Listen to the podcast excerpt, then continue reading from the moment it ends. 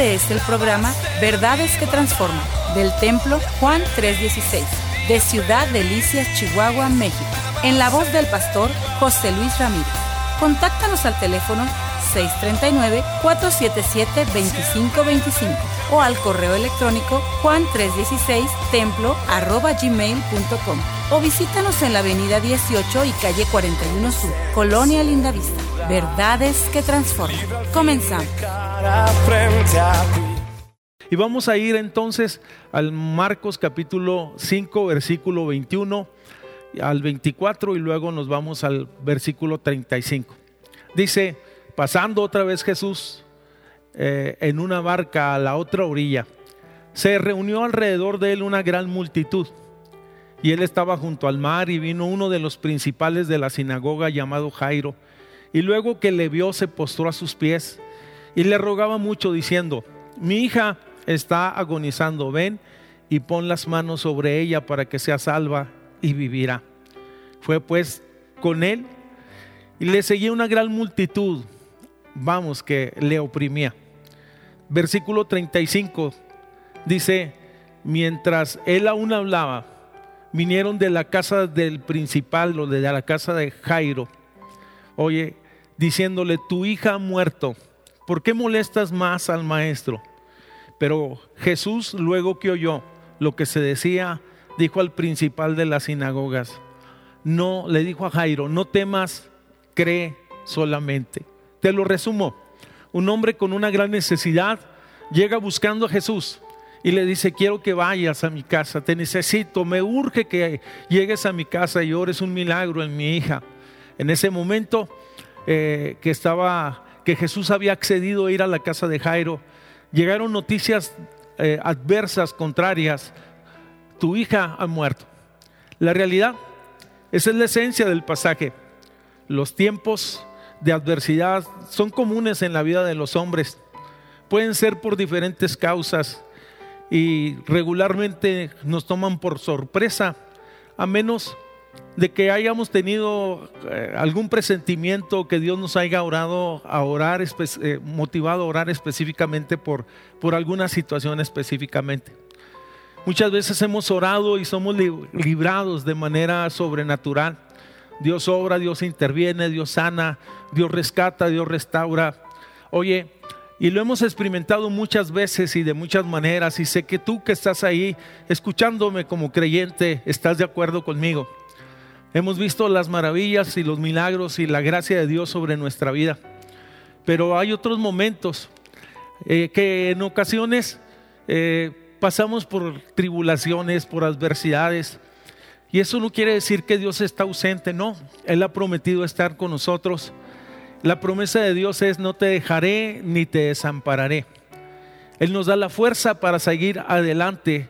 Él nos alienta y Él nos sustenta en los momentos difíciles.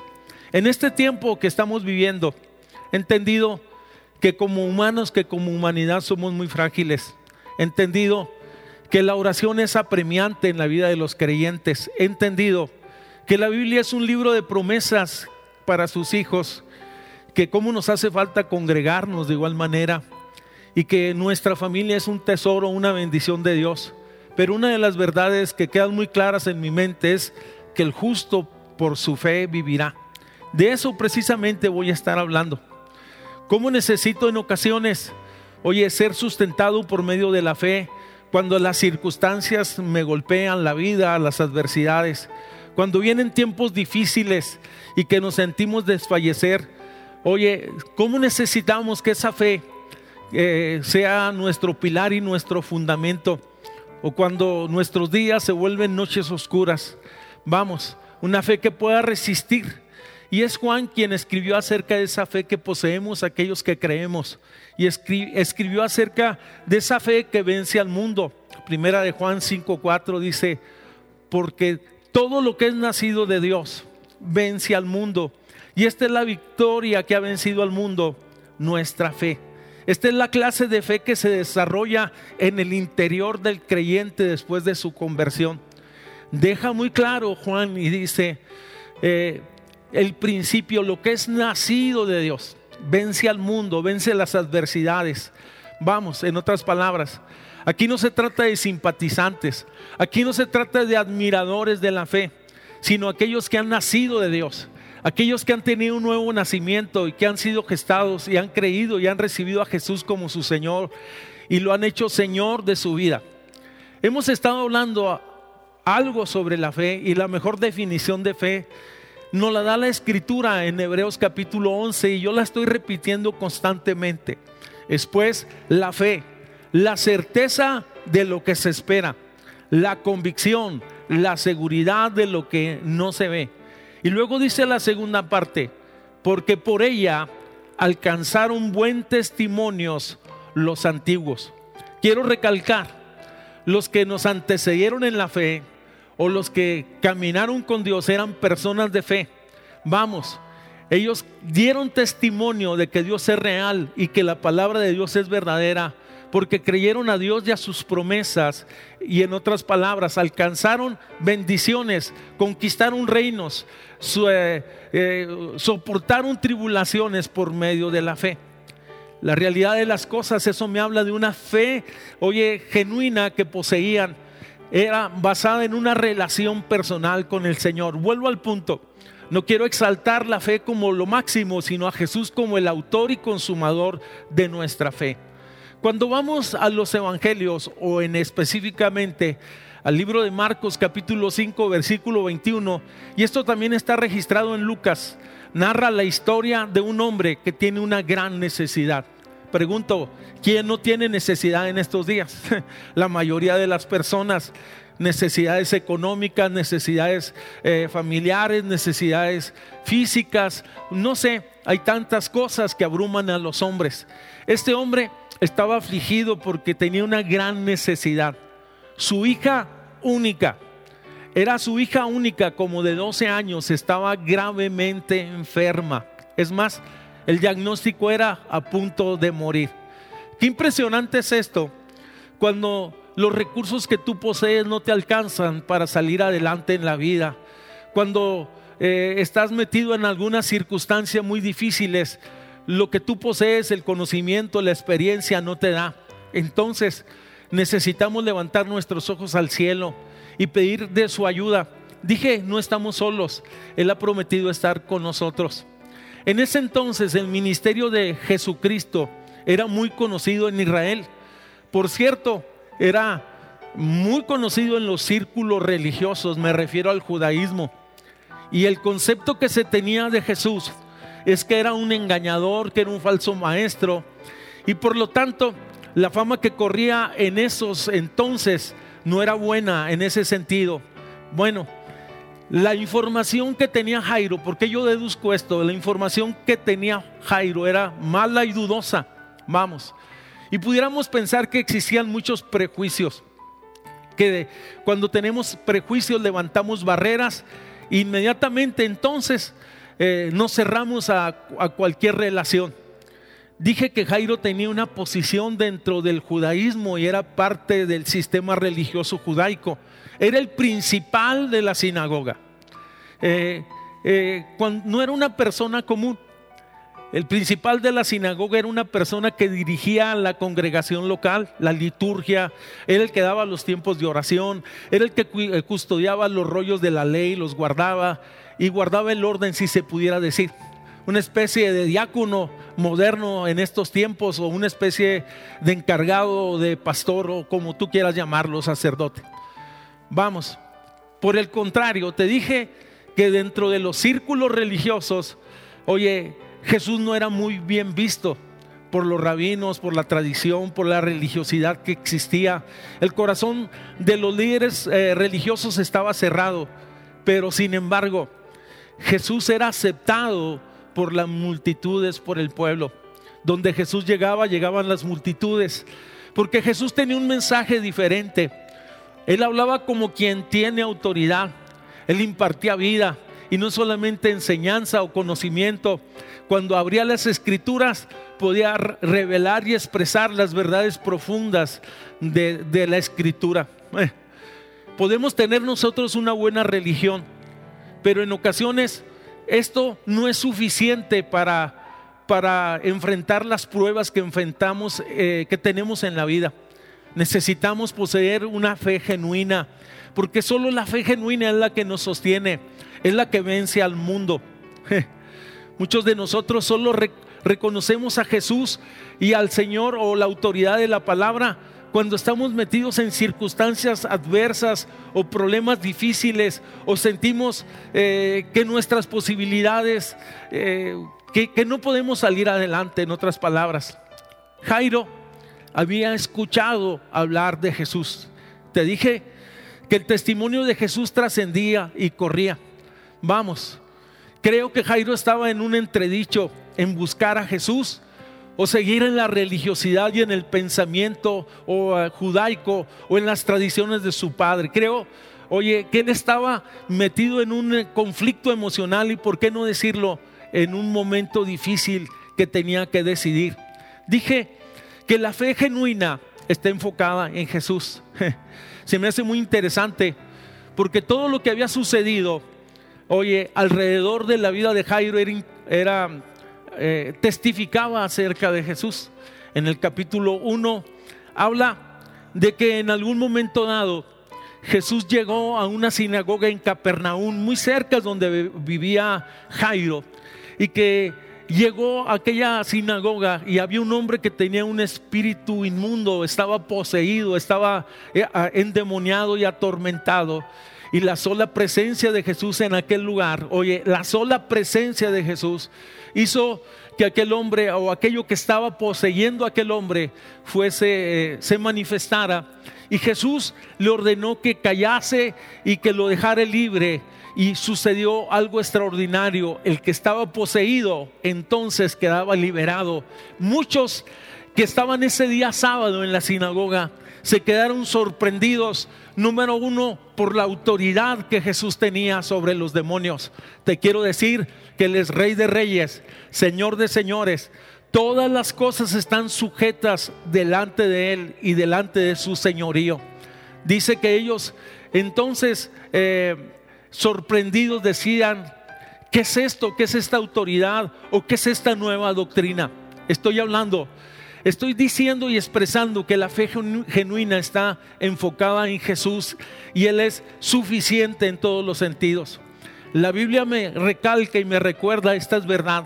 Hechos capítulo 4, oye, dice de la siguiente manera, y en ningún otro hay salvación, porque no hay otro nombre bajo el cielo dado a los hombres en que podamos ser salvos, podamos ser bendecidos, podamos ser levantados, sino en el nombre de Jesús. Hebreos capítulo 12, versículo 2, dice, puestos los ojos en Jesús, el autor y consumador de la fe. Él llevó la cruz, él menospreció, oye, menospreciando el oprobio y se ha sentado a la diestra del trono de Dios y actualmente está intercediendo por nosotros. Y un versículo muy conocido por todos nosotros. No hay otro mediador entre Dios y los hombres. Jesucristo hombre si lo encontramos a Él, lo tenemos todo. Dije, el que encuentra a Jesús encuentra la vida. El que encuentra a Jesús tiene una vida abundante. El que encuentra a Jesús tiene salvación. El que encuentra a Jesús tiene liberación. El que encuentra a Jesús tiene gozo. El que tiene, encuentra a Jesús tiene paz. Aún en medio de los problemas. Porque Él es nuestra paz. Él es nuestra fuerza y Él es nuestra esperanza. Te recuerdo en el Antiguo Testamento se habla del Dios de los prodigios y de los milagros, Jehová de los ejércitos, pero Jesús es Dios, el Dios encarnado. Y hay dos características que fueron relevantes en el ministerio de Cristo, la enseñanza del reino de Dios. El reino de Dios se ha hecho presente, ha descendido para salvar, para liberar, oye, para traer solución a la problemática del hombre. Y la segunda verdad del ministerio de Cristo que queda plasmado es que Él vino a sanar a los quebrantados, a los enfermos, a los oprimidos, a los oprimidos, a traer liberación. Estamos diciendo que esas dos eh, facetas fueron características del ministerio de Jesús. Todas estas cosas que yo estoy mencionando empezaron a circular por Jerusalén. Oye, que Jesús liberaba, que Jesús traía respuesta. Oye, que Jesús tenía siempre la palabra adecuada y estas cosas las escuchó Jairo. Y entonces él decidió, oye, ir a buscar a Jesús. Reconocía a Jesús como Señor. Lo reconocía como alguien que tenía autoridad de parte de Dios. Y por lo tanto la fe genuina rompe con toda la lógica humana, con todo precepto, con todo pensamiento, con toda filosofía, va más allá, va más allá que la tradición, va más allá que la religiosidad. ¿Cómo podemos explicar, oye, la liberación de un hombre poseído? ¿Cómo podemos explicar la liberación de sanidad o la sanidad de una persona con 38 años paralítico? ¿Cómo podemos expresar la restauración de una persona que ha estado perdida? Esa es una obra que solo Dios la puede hacer, sanar los corazones, restaurar las vidas y, ¿por qué no decirlo?, aún restaurar los matrimonios. Sé que hay familias que me están oyendo, que están quebradas, que están atoradas, que están divididas. Dios quiere hacer algo poderoso. Él vino a buscar y a salvar lo que se había perdido. Él vino a restaurar. Él vino a reconciliar y reconciliarnos con el Padre. Y nos reconciliamos con el Padre y entonces tenemos paz, oye, interior y podemos tener paz en la casa. Recibe a Jesús. No te estoy hablando eh, de, una religión nueva, no te estoy hablando de la organización, no te, estoy hablando de la vida. Él es la vida, Él es la esencia, Él es el centro, Él es el poder, Él es la esperanza. Oye, oye, créelo en esta hora. Y si tú lo crees, ¿por qué no mandas ahí un mensaje, lo tuiteas y di, vamos, Él es mi esperanza y Él es mi salvación en este momento? Qué impresionante es esto. No hay explicación para ninguna de estas cosas. Solo el poder y la gracia de Dios manifestada a los hombres y somos testigos y hemos sido perdonados y hemos sido levantados y hemos sido sanados y hemos sido restaurados y eso solo lo hace Dios.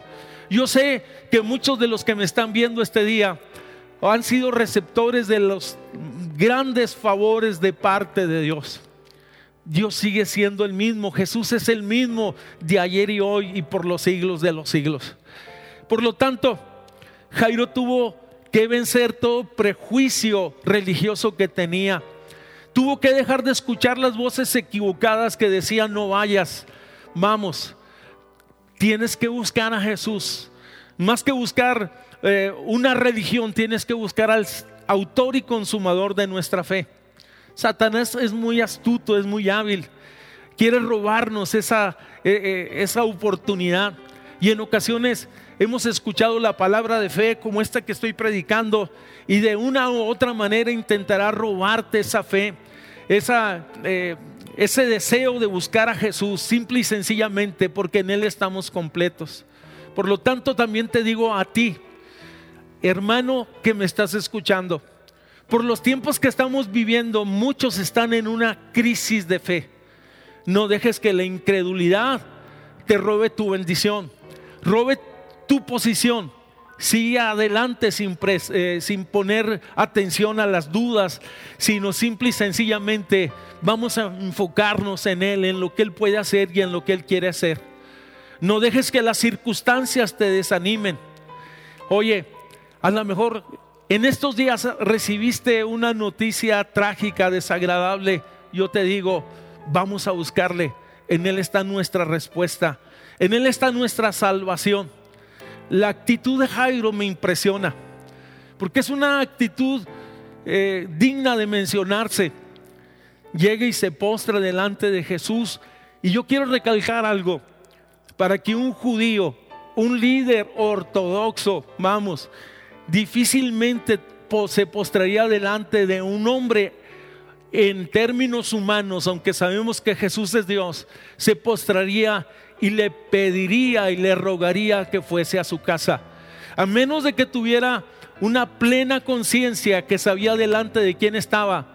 Y Jesús era más que un maestro, Jesús era más que un profeta, Jesús es el Hijo de Dios.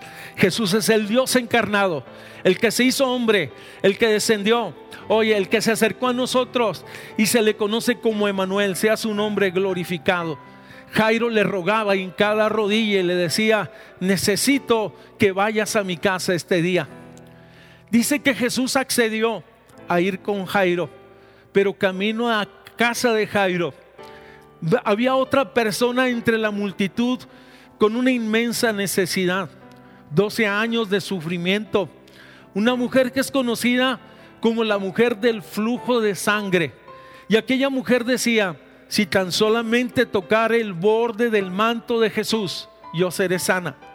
Y llegó, eh, se abrió paso entre la multitud y tocó el borde del manto de Jesús. Y al instante, dice la escritura, al instante, dice, entonces fue sana.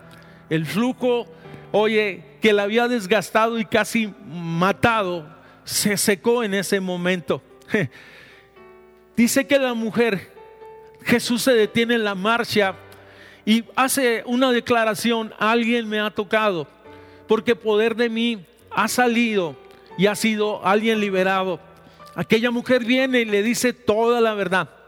Le habla acerca de todo su sufrimiento y cómo había sido libre de aquel azote. Por lo tanto, la Biblia cataloga la enfermedad como un azote y Jesús es nuestro sanador. Jesús es nuestro libertador. Aquella mujer fue sana y yo sé que por la fe en Jesús, no por la fe en la fe, sino por la fe en el autor y consumador de nuestra fe, podemos nosotros recibir sanidad, Pedro dijo que por sus llagas ya hemos sido sanados. Eso lo dijo hace más de dos mil años. En la cruz del Calvario no solamente obró salvación, sino también obró sanidad. Es impresionante. Oye, todo esto lo vio Jairo en primera línea. Estaba ahí Jairo siendo testigo y de seguro que su fe se fortaleció. Vamos, porque los hechos de Dios nos animan, nos fortalecen, los testimonios de poder nos levantan. Aún estaba Jairo sorprendido cuando alguien llegó de su casa con malas noticias. Tu hija murió, no molestes más al maestro. Qué impresionante es esto, que la fe y la duda siempre se harán presentes en los momentos claves de nuestra vida. Te voy a repetir esto. La fe y la duda siempre se harán presentes en los momentos claves de nuestra vida. Oye, cuando la fe de Jairo estaba en, en la cima, llegan las malas noticias, vamos. Ya no hay remedio, ya no hay nada que hacer. Mientras tu hija vivía había posibilidades. Oye, pero Jesús voltea a ver a Jairo o Jairo voltea a ver a Jesús.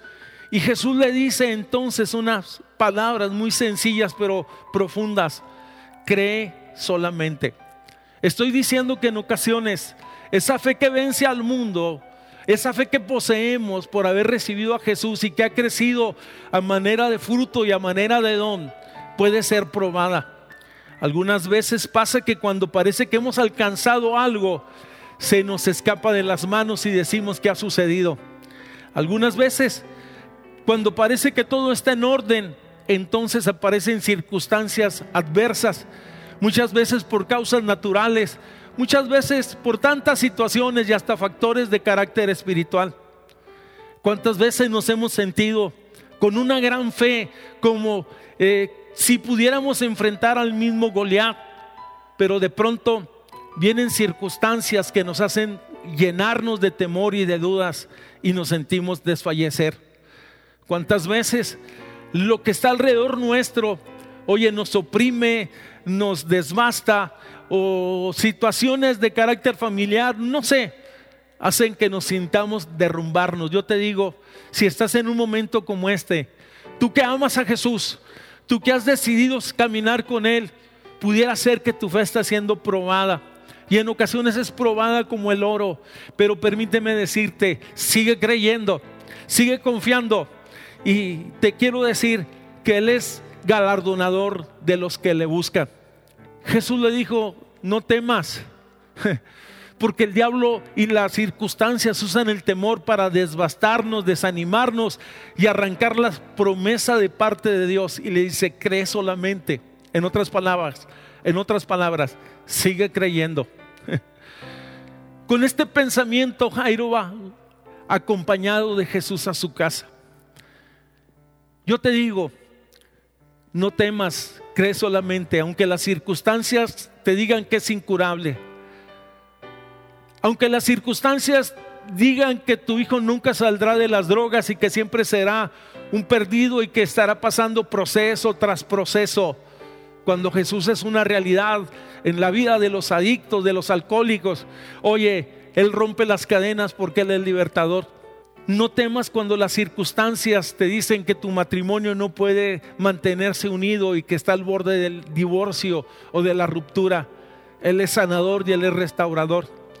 No temas, oye, cuando veas que los negocios o que tus finanzas se están decayendo, yo te quiero decir, Él es nuestro proveedor. Él es nuestro Señor. Él es nuestro pastor. Vamos, Él adereza mesa delante de nosotros. Vamos, vamos a sostenernos en la fe, en la palabra que Él ha, dado a nuestra vida de bendición. Jesús llega con Jairo a, la casa de Jairo. el funeral ya estaba. La voz se había corrido, estaban amigos, estaban familiares. Vamos, la casa estaba llena. El dolor, las lágrimas, lo que es normal en un momento como este. Oye, los sentimientos a flor de tierra, tantas preguntas y tantas inquietudes. Y de seguro en la mente de muchos existían por qué se llama, les suceden estas cosas a Jairo si él es alguien justo y ama a Dios. Porque hay veces tenemos ese, conflicto ¿Por qué le suceden cosas eh, malas a la gente buena? No te puedo responder eso. Lo que yo sí sé por experiencia es que Dios siempre tiene todo el control. No temas, cree solamente. Al final del día, al final del día o al paso de los días vamos a tener nosotros la respuesta a las situaciones que estamos enfrentando hoy si son situaciones de duelo, de dolor, de enfermedad. Sé que las cosas eh, que pasan en ocasiones en nuestra vida, Él no está ausente, está presente y está interesado en ti y en tu casa y en tu familia porque eres alguien especial. En la mente de Jairo, en, la mente y en el corazón de Jairo estaba, Jesús está conmigo.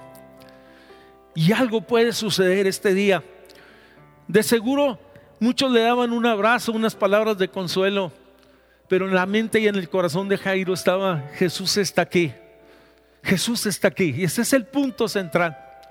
A pesar de las circunstancias, Jesús está con nosotros y está en tu casa y está en tu vida. Vamos, ten confianza. Dice que Jesús entonces tomó la palabra, hizo una declaración que fue hasta polémica. La niña no está muerta, sino duerme y dice que eso causó entonces un furor entre la gente y empezaron a burlarse abiertamente. Vamos. ¿Quién es este maestro? ¿Quién es esta persona? Si ya está muerta, está declarada, no tiene vida. La realidad es que Jesús entonces no se dejó doblegar ante las críticas, ante las burlas, ante los comentarios negativos. Y cuando hablo de la fe, la fe genuina no se rinde ante la oposición y ante la crítica, sino se para firme ante estas cosas. A lo mejor en estos días muchos te han cuestionado y te han dicho dónde está Dios, el por qué estamos viviendo todas estas cosas. El Señor está en su trono, Él es rey, Él es soberano, Él es rey de reyes y Señor de señores. Ninguna de las cosas que estamos viviendo ha salido de su control. En otras palabras, Él está con su iglesia, Él está con su pueblo. Y yo creo que al final del día daremos todos juntos gloria a Dios por las bendiciones y por lo que Él va a hacer. Mm. Dice entonces que Jesús tomó la determinación de echar afuera a todos y solamente se quedaron tres discípulos y los padres de la niña. Vuelvo al punto. La fe genuina se apoya en la fidelidad de Dios. La fe genuina se sustenta en la gracia de Dios. Hay veces nos sentimos impotentes, nos sentimos sin fuerzas y solo nos arrojamos a, sus brazos que son eh, consoladores. Es su gracia sosteniéndonos.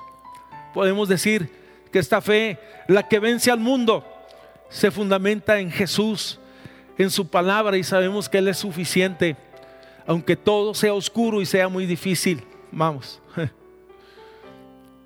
dice que Jesús entonces, vamos, le habla a la niña y le dice a la niña, niña, a ti te digo, levántate. Clamó Jesús a la muchacha. Yo quiero hablar algo. La realidad que la fe genuina actúa osadamente.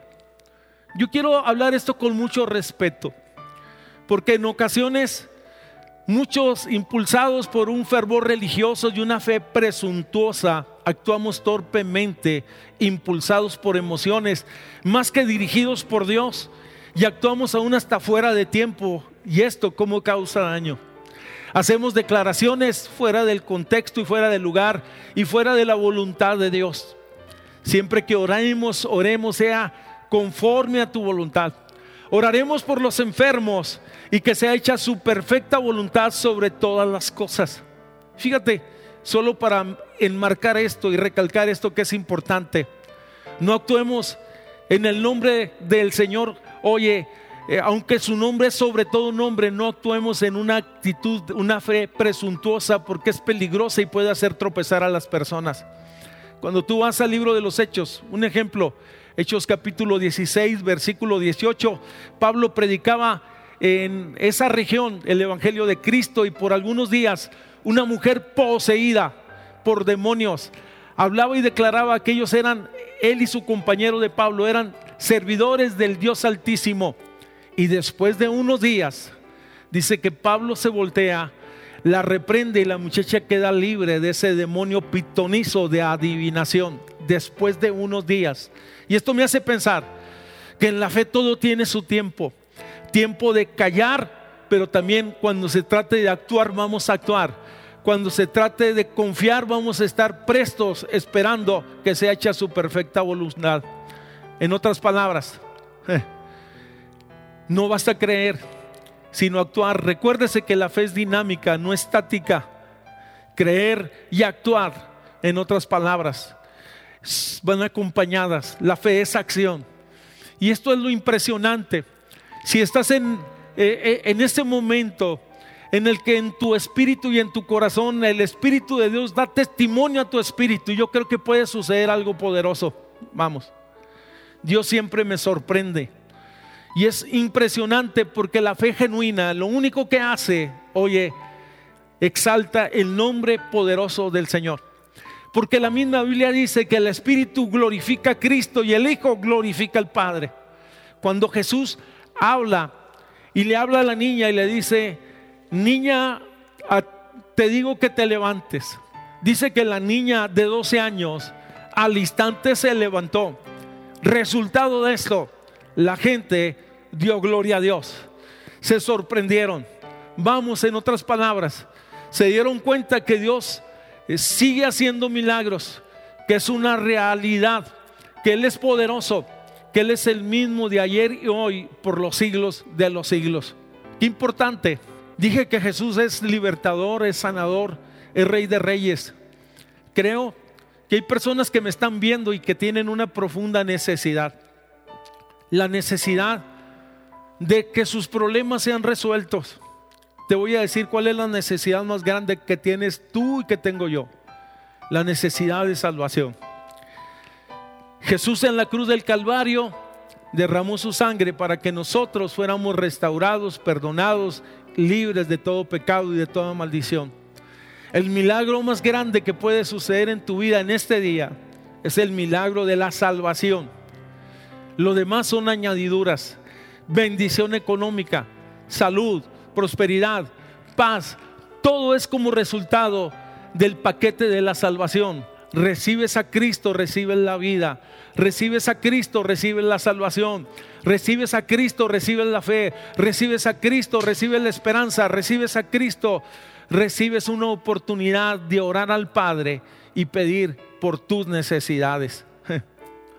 Te quiero decir, Solo quienes reconocen a Jesús como su Señor y caminan con Él pueden cruzar el desierto, sobreponerse a las tormentas, limpiar sus lágrimas, oye, y sus rostros llenarse de alegría.